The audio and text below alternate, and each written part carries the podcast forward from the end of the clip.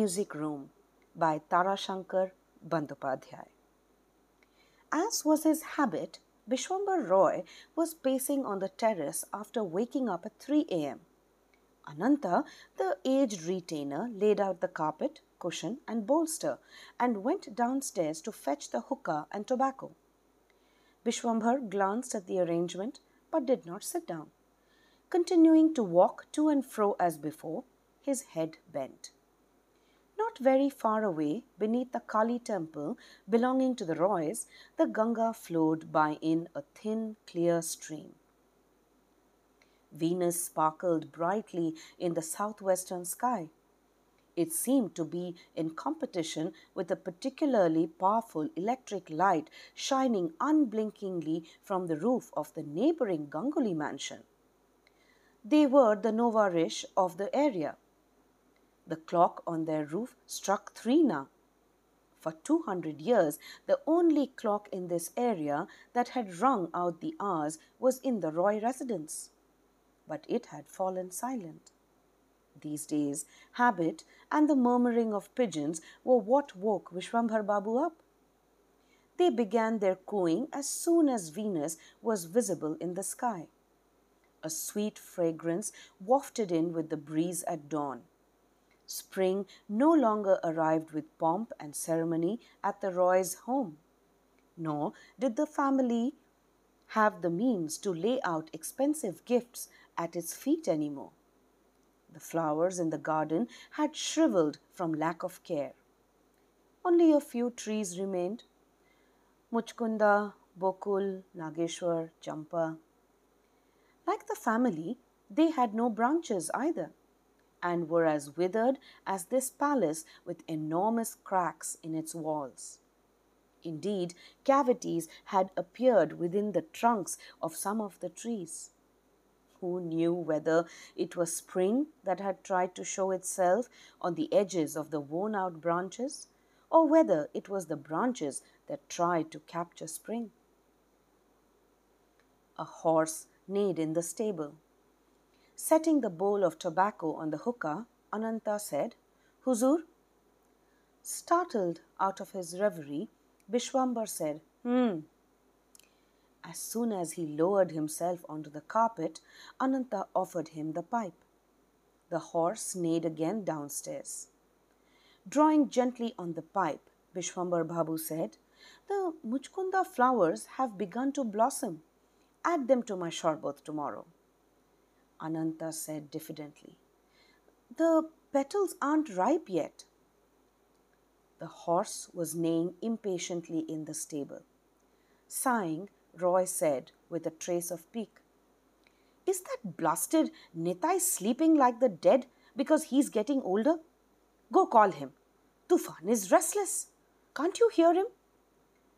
Tufan was the name of the horse. The only survivor in the nine stables in the Roy residence. The aged Tufan had been the indomitable mount of Bishwambar Roy in the prime of his life, 25 years ago. In those days, not just in those days, even two years ago, travelers on the imperial road would ask the locals when they saw the large, fair skinned man with a magnificent turban on his head seated astride the gigantic white horse, Who is he? People would answer, He is our ruler, Bishwambar Roy, a famous hunter. He shoots tigers for sport. Raising his eyes reverentially, the stranger would watch as the white horse disappeared into the distance with its rider. Only a spiral of dust would be visible, a tornado hurtling towards the horizon to merge with it. The unconquerable Tufan would gallop off with Bishwambar Roy at dawn every day. Two years ago, when the Gangulys traders by profession, announced their new status of landowner in every village with great fanfare, Roy had stopped riding Tufan. Since then, it had been Netai, the stable hand, who led him by the reins along the roads. Tara Prasanna, the manager of the estate, had said one day, Won't your health suffer if you give up such a long standing practice? The look in Bishwambar's eyes stopped him from going any further. Roy had given just a two word answer. Shame, Tara Prasanna. Ananta was about to go downstairs. Bishwambar called him back. Ananta? He turned. Roy said, Netai was saying Tufan isn't getting his feed properly. Ananta said, It has not been a good season for chickpeas. So Naib Babu said, Hmm. After a few drags on his hookah, he said, Has Tufan become very thin? Ananta said softly. No, not really. Hmm. A little later, he said, Give him his entire feed, all right? Tell Naib I told him. Go now and send Netai to me. Ananta left. Leaning back on his bolster, Vishwambar lifted his eyes to the sky. The pipe lay next to him. The stars were going out one by one. Bishwambar began to rub his broad chest absently. One, two. These were the very ribs he had injured the first time he had tried to ride Tufan. What an animal Tufan had been that day! Such spirit! He would calm down only at the sound of music. When there was music, he never set a foot out of rhythm. How he danced, arcing his neck! Bishwambar Babu rose to his feet. Like constellation of stars that paled in the dazzling light of the sun, memories from the past were overshadowed by the glory of the Roy dynasty. The brightest star of these memories was Tufan, who dazzled in the sky tonight. It had been two years since Bishwambar Babu had been downstairs. Today he felt an urge to see Tufan. Slipping his feet into his wooden clogs, Roy descended to the first floor. The long and wide veranda of the pillared mansion resounded to the ringing sound of his footsteps. Startled from their little cubby holes atop the arches in the veranda, several bats flew away, flapping their wings. More bats could be heard inside the locked rooms on the other side. The storage room for mattresses and pillows was next to the staircase leading to the roof. Bits of cotton were strewn on the floor. This was followed by the storage room for sheets, carpets, and cushions, from which a stench emanated, as some of its contents must have rotted away. In the next room, there was a ringing sound along with the beating of wings. Lamps were stacked in here. The Belgian glass chandeliers may have been swaying. The room after this one, in the corner, was also for the mattresses and bedding for different bedrooms. It was empty now. Roy turned eastwards. This was the section for leaseholders. There were many rich and influential leaseholders in different districts under the Roys. The number of them who paid taxes ranging from 500 to 5000 rupees was not insignificant.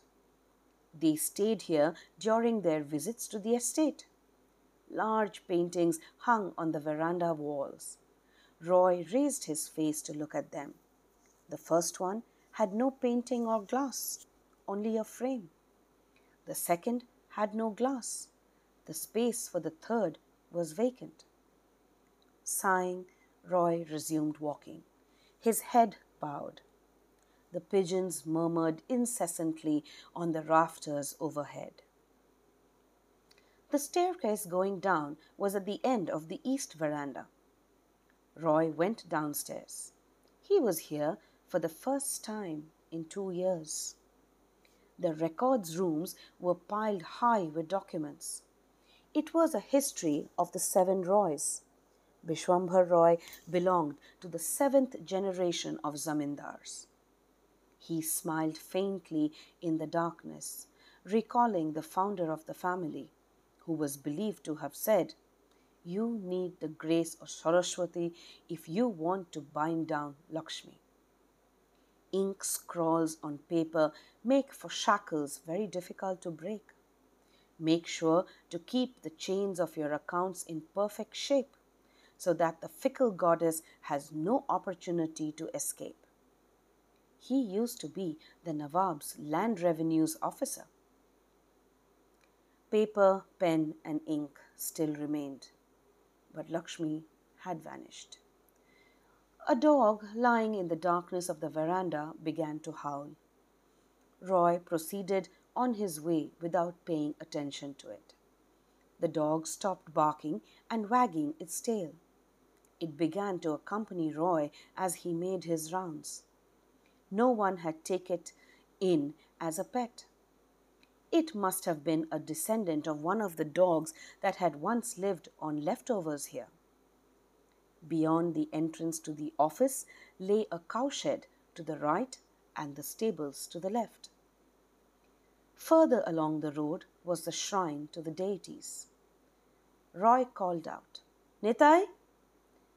A voice answered reverentially, Huzur, the response was buried beneath Tufan's loud neighing.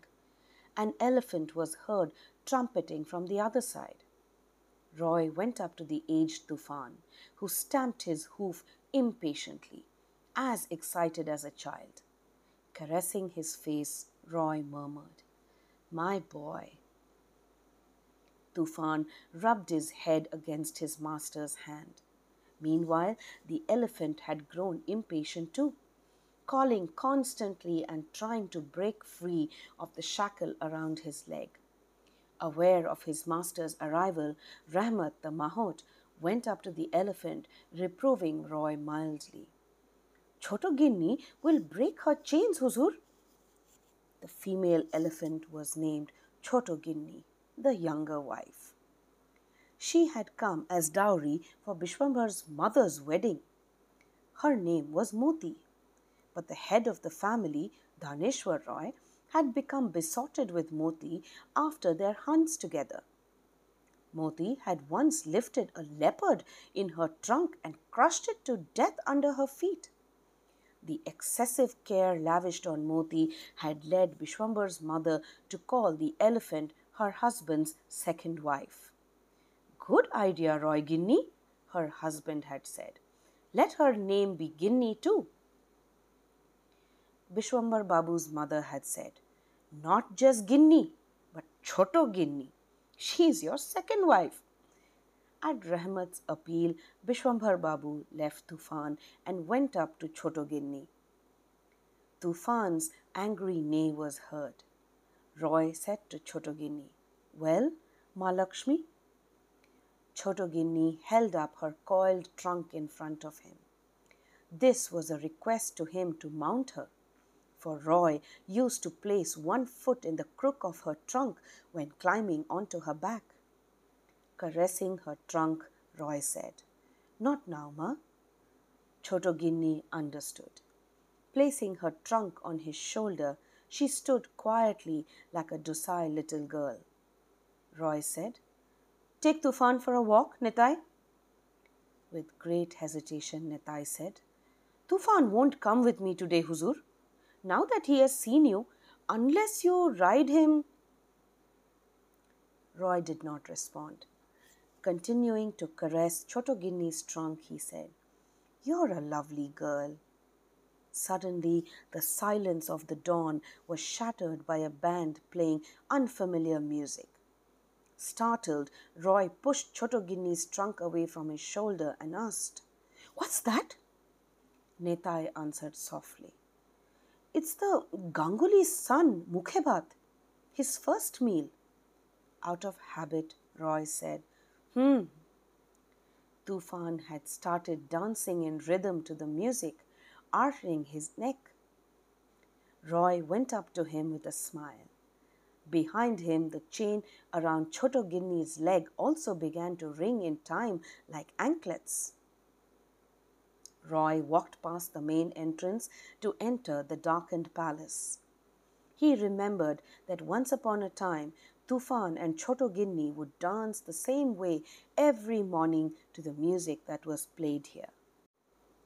Climbing up to the first floor, he called out, Ananta? Yes, sir. Send for Naib. Roy went up to the roof and sat down. When Taraprasanna appeared, he said, It's Mahim Ganguly's son, Annaprashan, today. Yes, sir. I presume they have sent an invitation? Taraprasanna answered hesitantly, uh, Yes. Send a guinea and a plate, a bronze plate. Taraprasanna stood there in silence. He did not dare protest, but the idea did not meet with his approval. Roy said, Take a guinea from me. The manager left. Roy sat in silence. Ananta replaced the tobacco bowl and held the pipe out to him, saying, Huzur? Roy reached for it out of habit. Then he said, Bring out the seat and cover and bells for Chotoginni. Naib will go to the Gangulis with the present. The Roys had amassed wealth over three generations. The fourth generation had ruled. The fifth and sixth squandered everything and accumulated debt. During the seventh generation in Bishwambhar's era, the goddess of wealth was drowned in an ocean of debt. Like the king of the gods without his consort, Bishwambhar sat back and watched. That was not all. In its seventh generation, the dynasty ran out of descendants. Following the orders of the judges' court and the high court, the fortunes of the Roy family were wiped out. There was only the Privy Council's decision to wait for. Almost in defiance, rousing celebrations began at the Roy residence. Luxurious feasts and meals for the poor flowed like the tide on a full moon night. And then came the ebbing, whose currents sucked out all the flow from the Roys. Within a week, the gaiety turned to venom. There was an outbreak of cholera. In the space of just seven days, Roy's wife, both his sons, his daughter, and several relatives died. Only Bishwambhar Roy survived, like the Vindhya mountains, waiting for Agastya to return, awaiting death, his head bowed forever. No, that's not correct. No one knows whether he began his vigil for death that very day, but he did not bow his head. That came two years later, the day the Privy Council announced its judgment for even after the death of his wife and children, the lights had come on in the music room. The strains of the sitar and the sarangi and the sound of anklets had been heard. The calm of the nights had been shattered by loud laughter. Chotoginni had been dressed to go out on hunts. Tufan had torn free of the ropes in anger and despair. Be that as it may, the judgment of the Privy Council meant that the Roys lost all their property. Only the house and the long standing rent free land remained. The forefathers had bound this land with ink on paper so firmly that no one could touch it. It paid for the rituals to the gods, for Chotoginni's food, for Rahmat's salary. In short, Whatever had remained was thanks to this. The larder was still replenished on the first of the month. There was superb Badshabhog rice every day. The lake on the rent free land provided fish, and because birds flocked to the lake, they were available too. All this was in the past, but now beyond memory which was why this decrepit building with cracks everywhere was still called a palace, and why Bishwambhar Roy was still addressed as Huzur. This was the fuel for the nouveau riche Gangulis' indignation. They had erected a temple of gold behind a barren mountain, but the world had eyes only for the barren mountain and not their temple of gold. The aged elephant was held in higher regard than their expensive car.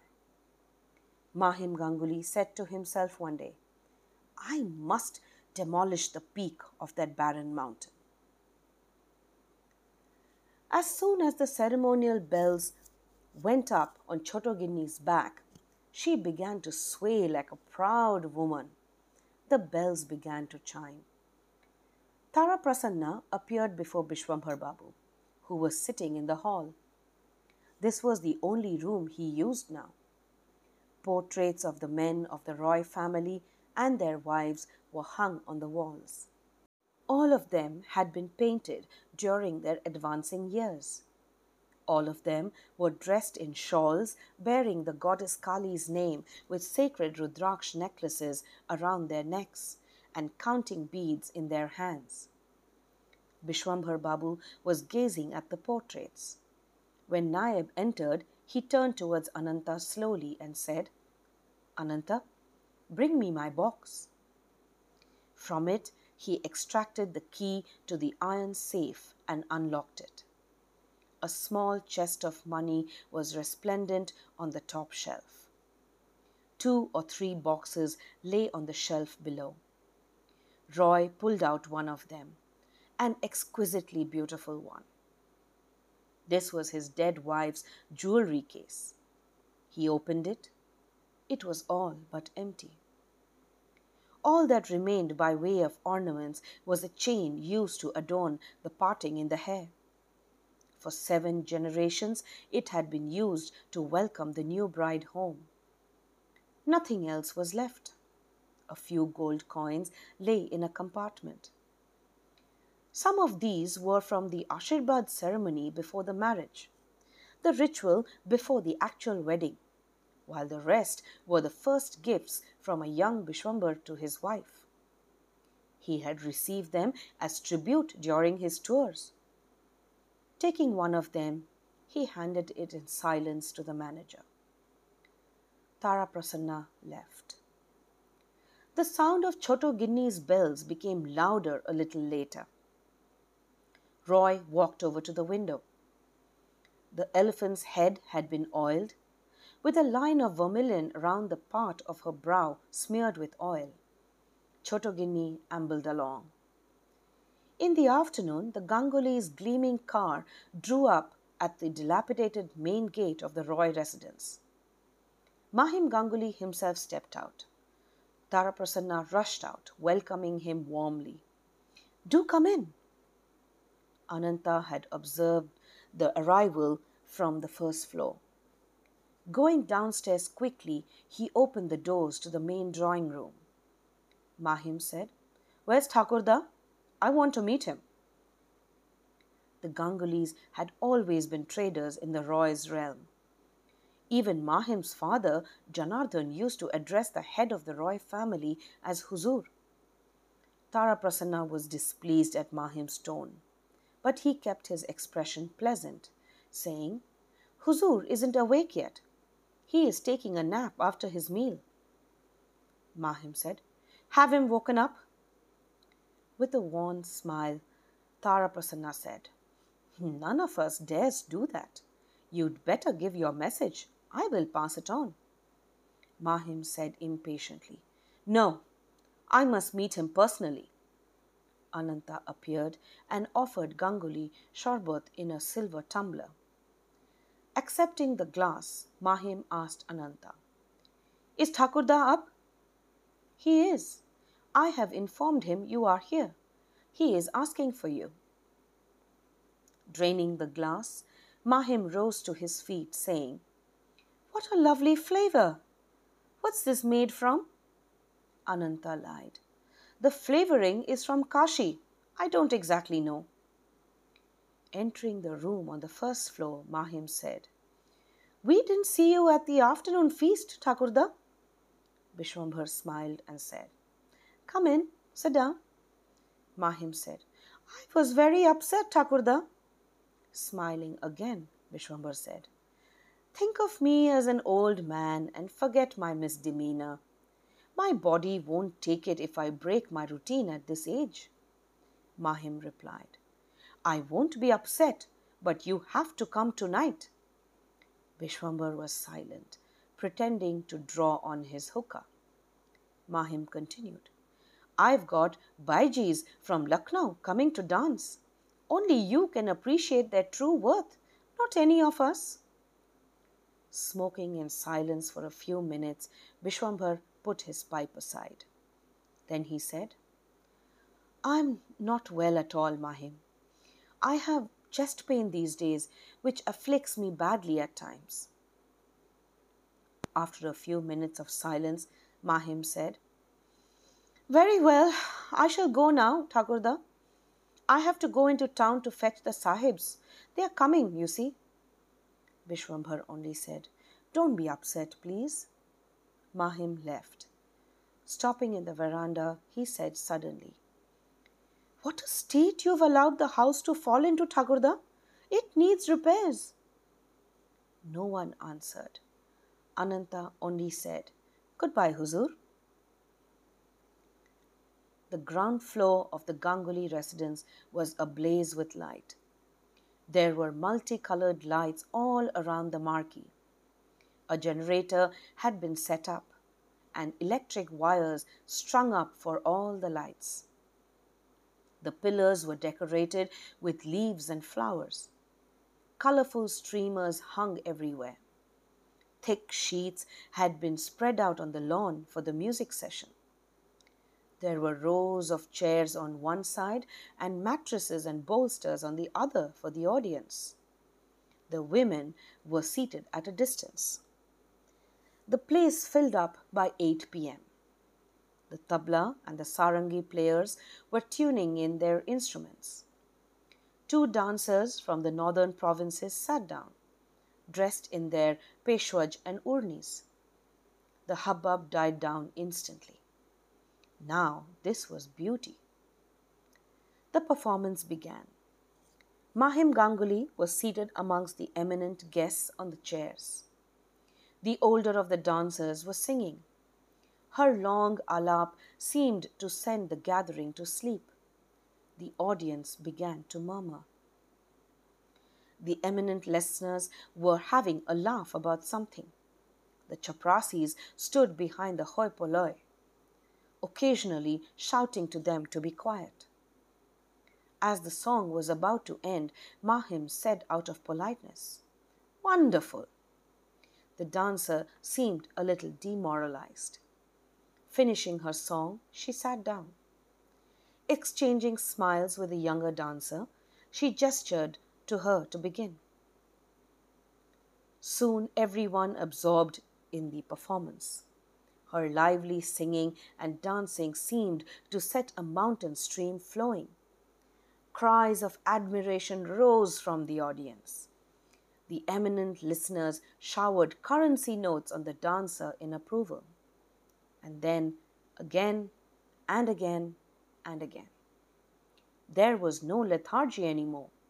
When it ended, Mahim called the dancers and told them, Everyone's very happy the older one said with a salam.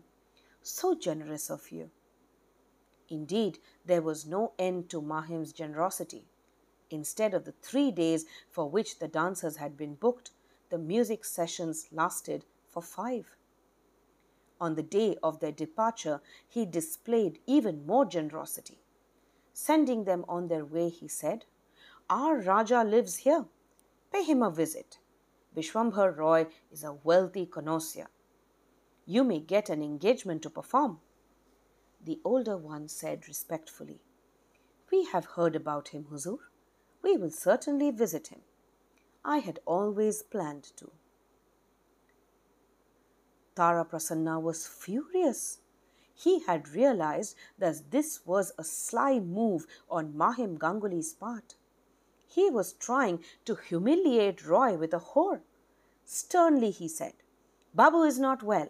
There will be no performance. The older Baiji said, If you could kindly.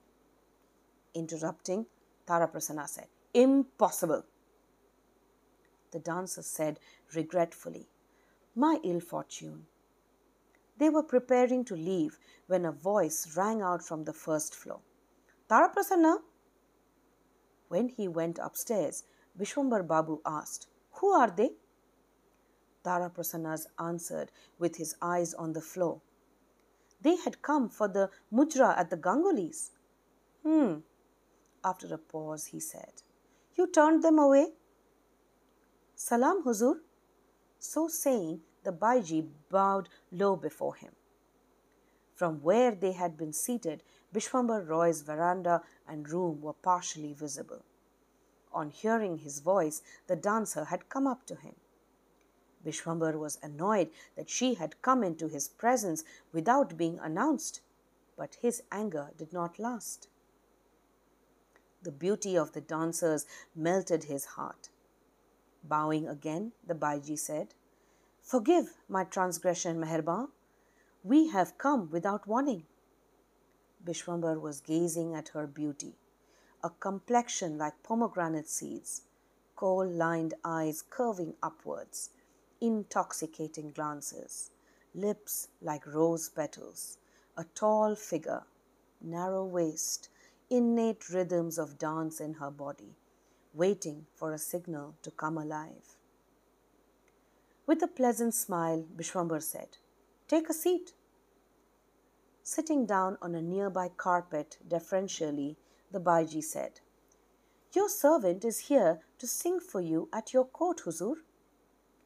Bishwambar was about to say that he was unwell, but he felt ashamed. The idea of lying to a Tawaif seemed abhorrent. The Baiji said, I have heard everyone say Huzur Bahadur is a connoisseur.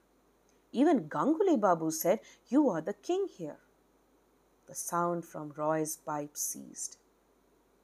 With a smile, he looked at the Baiji and said, We will have a majlis this evening.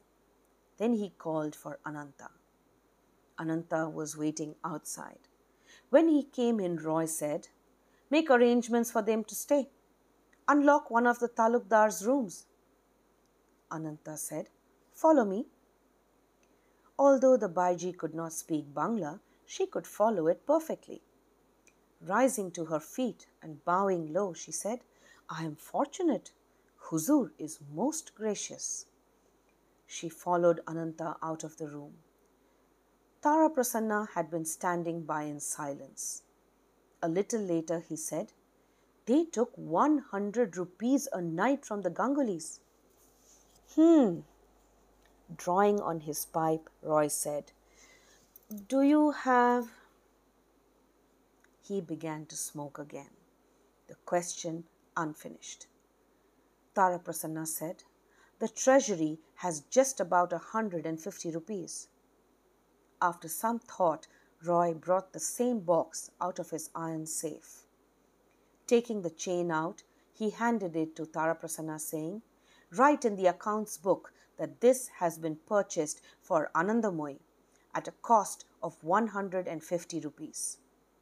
Anandamoy was the resident deity of the Roy family, the goddess Kali in stone. After many years, the Roy residence resounded with the clanging of doors being unlocked the doors and windows of the music room were opened.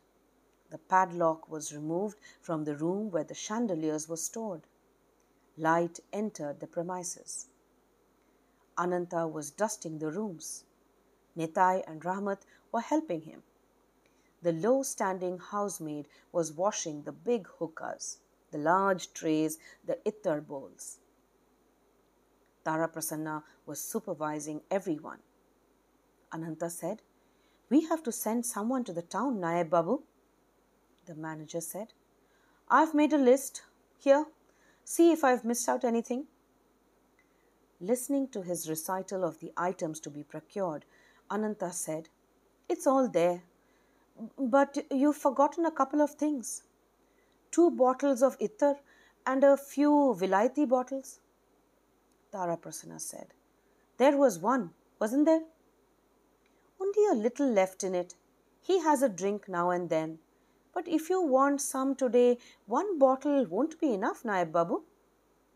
Tara Prasanna said. But whom should I send? Can someone walk there and be back by the evening? Ananta said hesitantly. Let Netai take Tufan then. Netai said, Without Huzur's instructions. Tara Prasanna said, Very well, I'll tell him. Vishwambhar Babu was lying on his bed. When Tara Prasanna appeared, he said, I was about to send for you. Go over to the Gangulis and invite Mahim. We have to handpick guests from the village. You must go yourself to the Gangulis. Tara Prasanna said, I shall. Roy said, Ask for Choto Ginni to be saddled. After a pause, the administrator said, Netai needs to take Tufan to the town. Hmm. A little later, he said, Let him then. Some time later, he opened the window on hearing Tufan neigh outside. The back window offered a clear view of the path leading to the house, enveloped in the shadows of the deodar trees. The sound of hoofbeats rang along it. Roy saw Tufan galloping along, his neck arched as spirited as always. And then, after some time, the bells on Choto Ginni began to ring. Vishwambhar Roy sat up. Through the window, he saw the elephant walking along proudly. Leaving his bed, he began to pace up and down. His body and mind were both restless. Celebrations.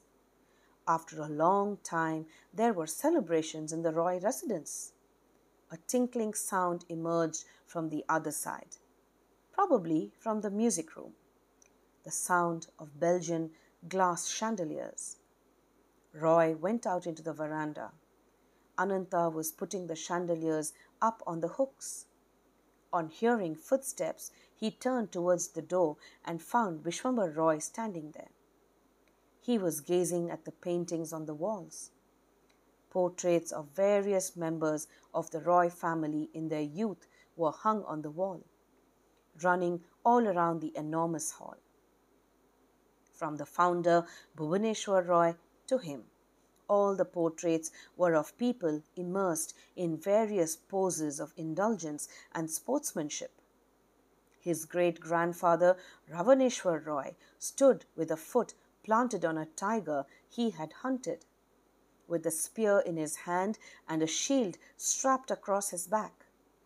His father, Dhaneshwar, was seated on a cushion, with Chotoginni by his side.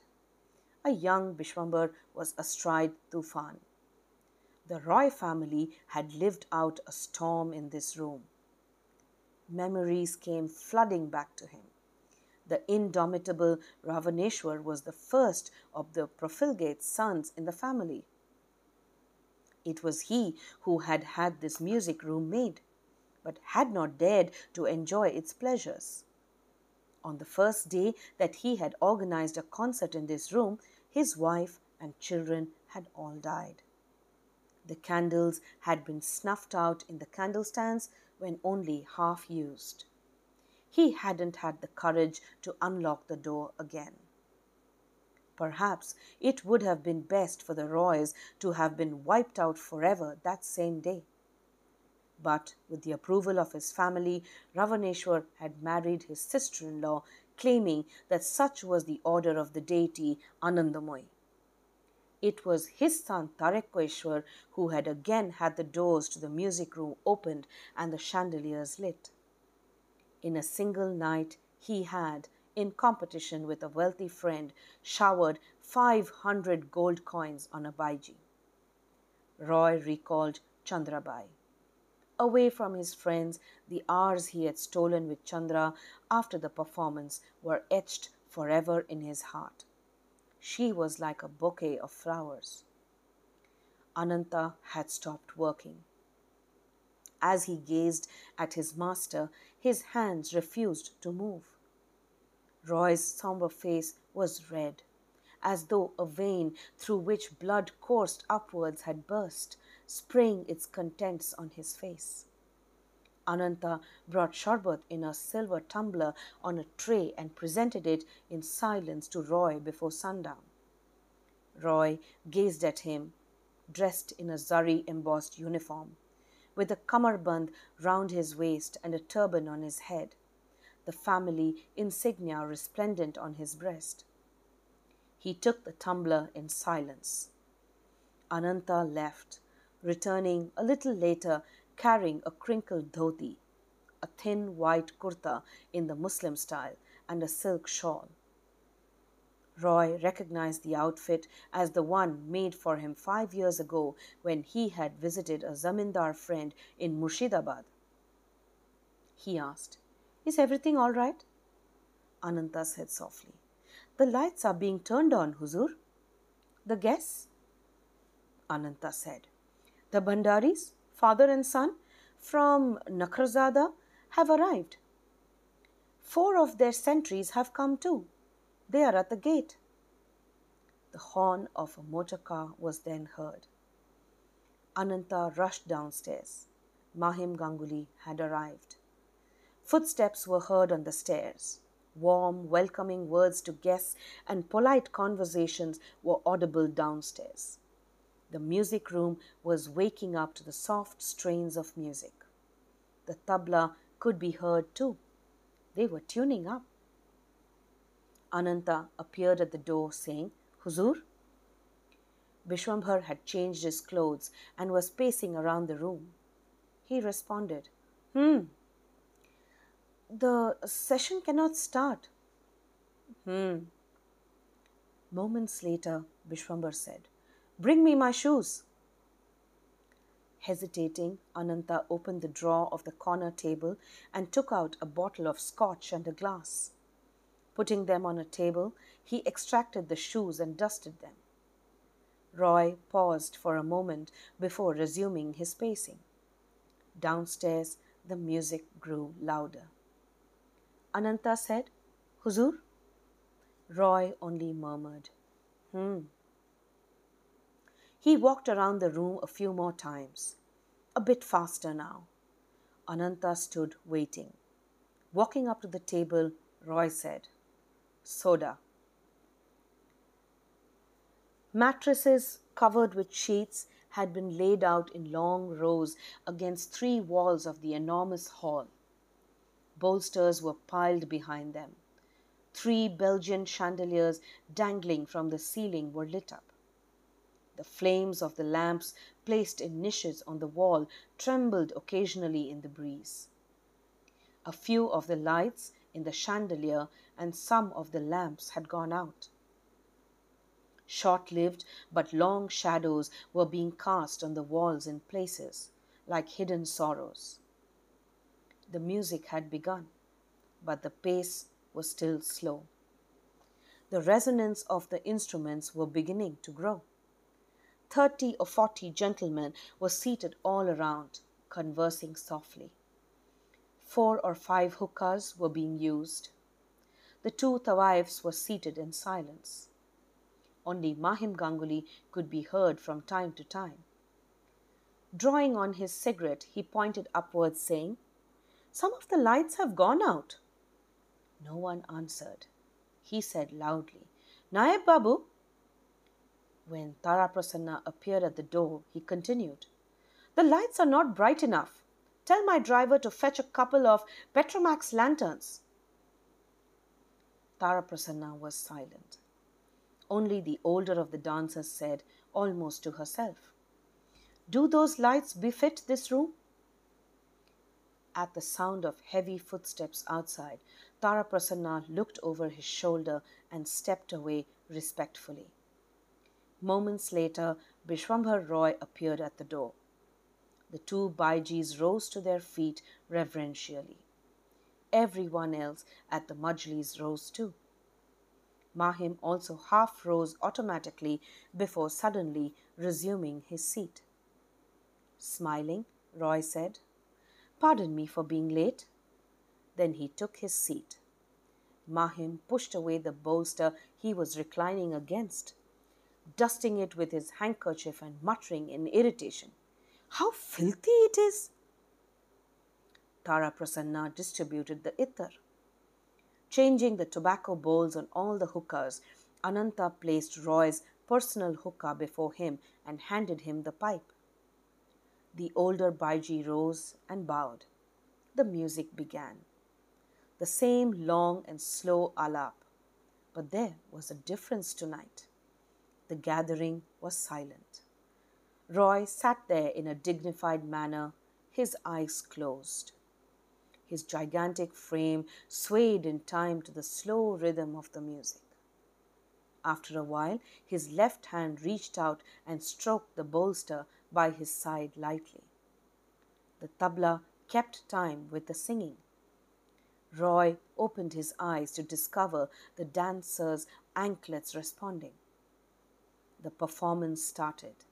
The dance of a peacock urgently fanning its tail upon seeing clouds in the sky.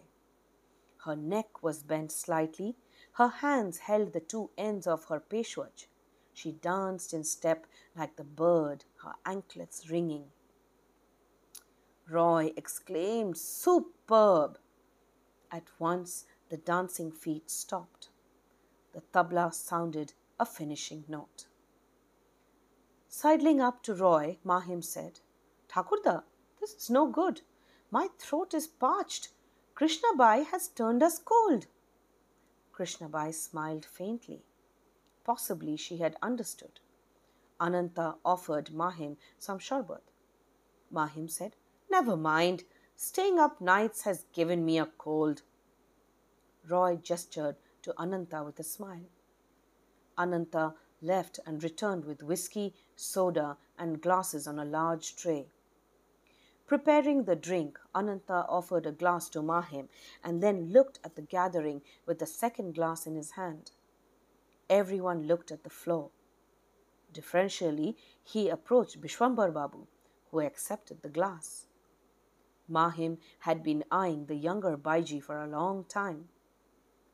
Now, shifting a little, he said, Pierabai, can you light a fire now? Pieri began to sing, a quick rhythm. Roy had closed his eyes. He only parted them slightly to say, slower. But out of sheer habit, Pieri used her lively dancing and vigorous singing to spread a wave of airy excitement across the music room. Roy was frowning. Mahim's unbecoming excitement had disturbed him, and yet his body was swaying like a cobra to the snake charmer's tune. The flow of blood in his veins, true to the blood of the Roys, had quickened. Pieri was dancing like a multi hued butterfly. Roy was reminded of Zohra of Lucknow. Krishnabai resembled Chandrabai of Delhi. Chandrabai, who had been a fond chapter in his life. Roy's memories came flooding back. His thoughts were interrupted by the ringing of coins. Mahim gave Pieri some money. He had broken the rule. The host had the first right to offer an inam. Roy looked around in a flash. Nothing. No silver salver before him. No receptacle of coins. He remained sitting, his eyes on the floor. Krishnabai had begun singing now. Like a wave, her song swept from one end of the gathering to the other. Its quickened rhythms struck at the hearts of the listeners. She was singing. Keshava is playing his flute an overflowing Yamuna is back in high tide, battering the banks with its waves. It is trying to draw Krishna to its breast. The exuberance of the dancing and the singing was exquisite. Roy had forgotten everything else. The music ended. Roy exclaimed, Beautiful Chandra! With a salam, Krishnabai said, Your servant's name is Krishnabai. Mahim called out, Here's something for you, Krishnabai. Roy rose to his feet. He walked slowly out of the room. The sound of his footsteps disappeared along the length of the veranda. Mahim said, One more from you, Pierbai. Krishnabai said, Let Huzur Bahadur return. Mahim said, He'll be back soon. It doesn't matter. There's that's probably him. Not Roy. It was Taraprasanna who entered. He placed a silver bowl in the middle of the room. In it were two gold coins. Taraprasanna said, Inam from Babu. An impatient Mahim asked, Where is he? He has a pain in his chest. He cannot return. Please carry on.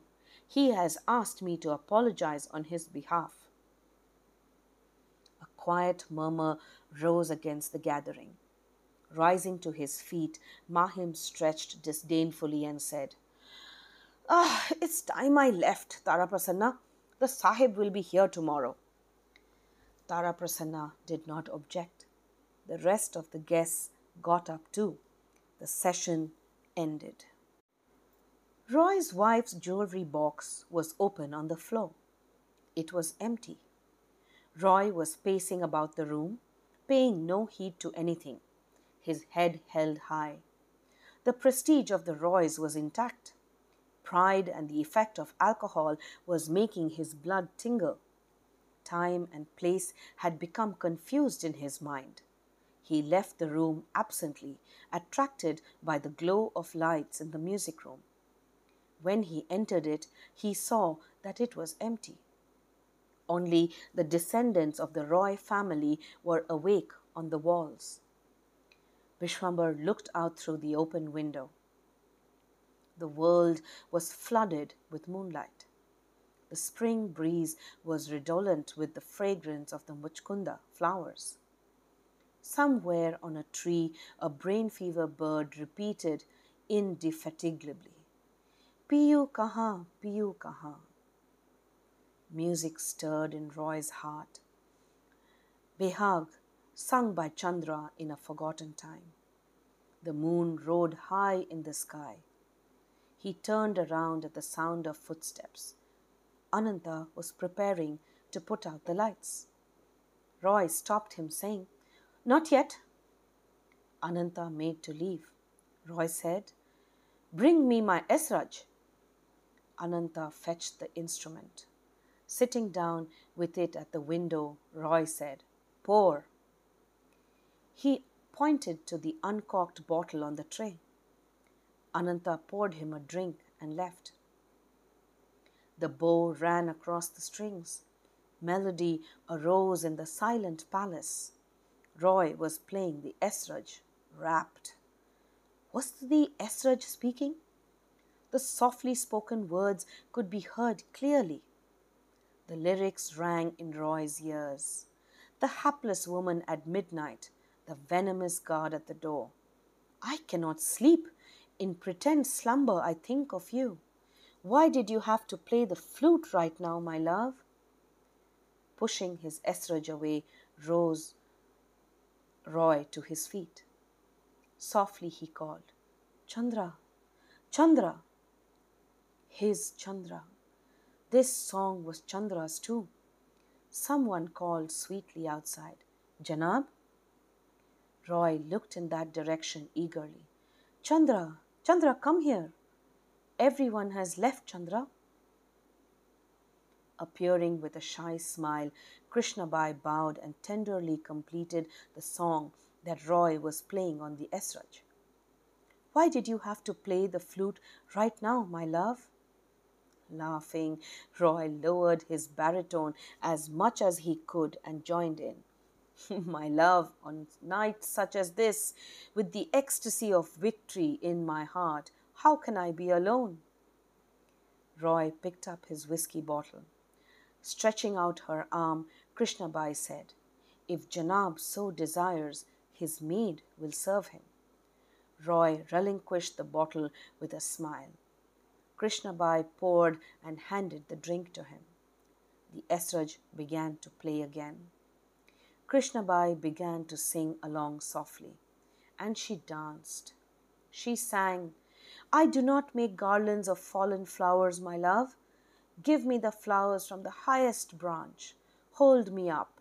I will choose them myself for you. She was dancing with her arms stretched out, her face upturned. Dropping his esraj, Roy lifted her in the air, clasping her legs, and made her move to the rhythm of her song.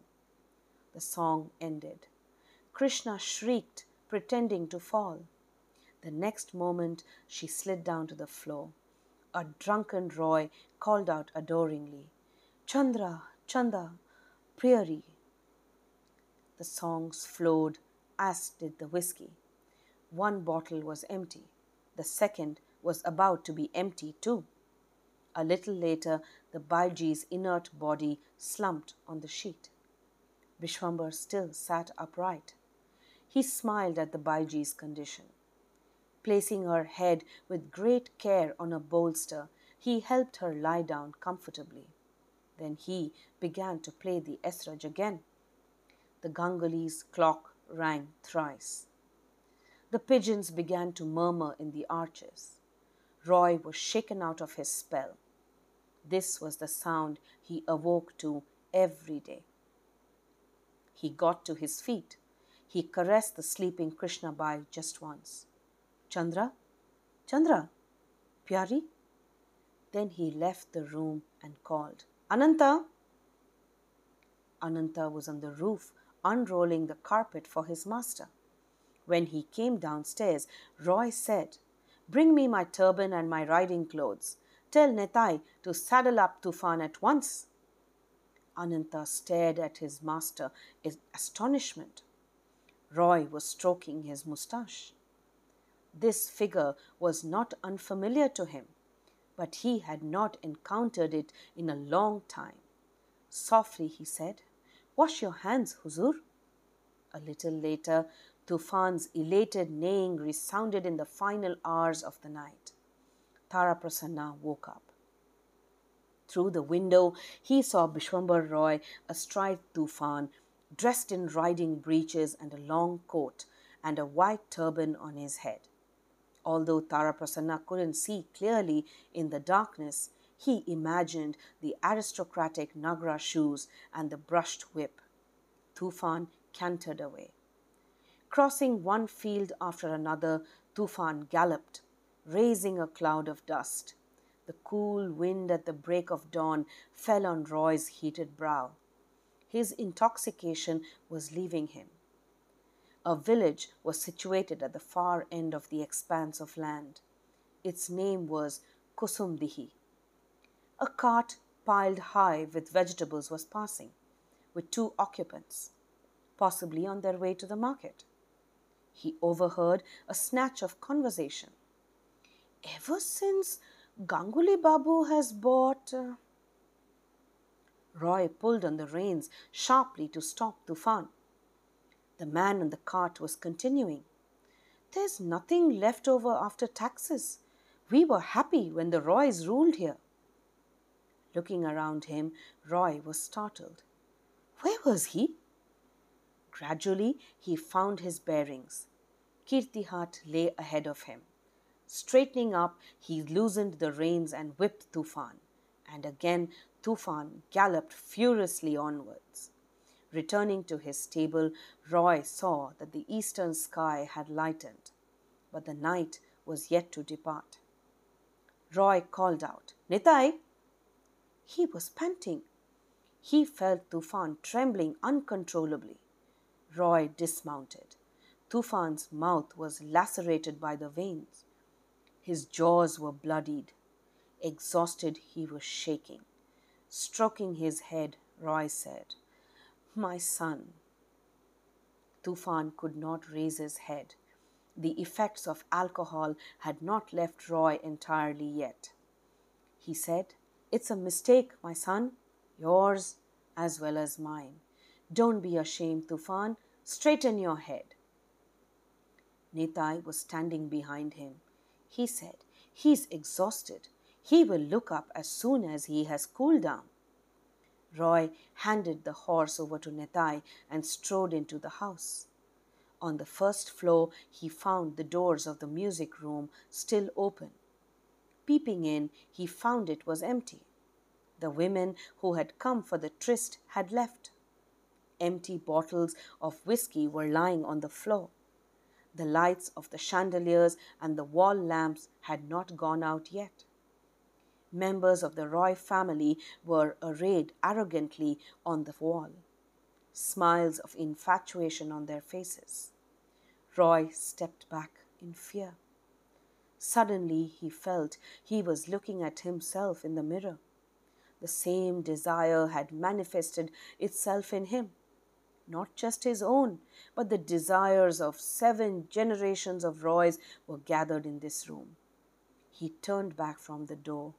Leaning on the railing, he cried out like a man struck by fear, Ananta, Ananta. Ananta ran up to him. He had never heard his master speak this way. Roy told him, Put out the lights, put out the lights, lock the music room, the, the music room.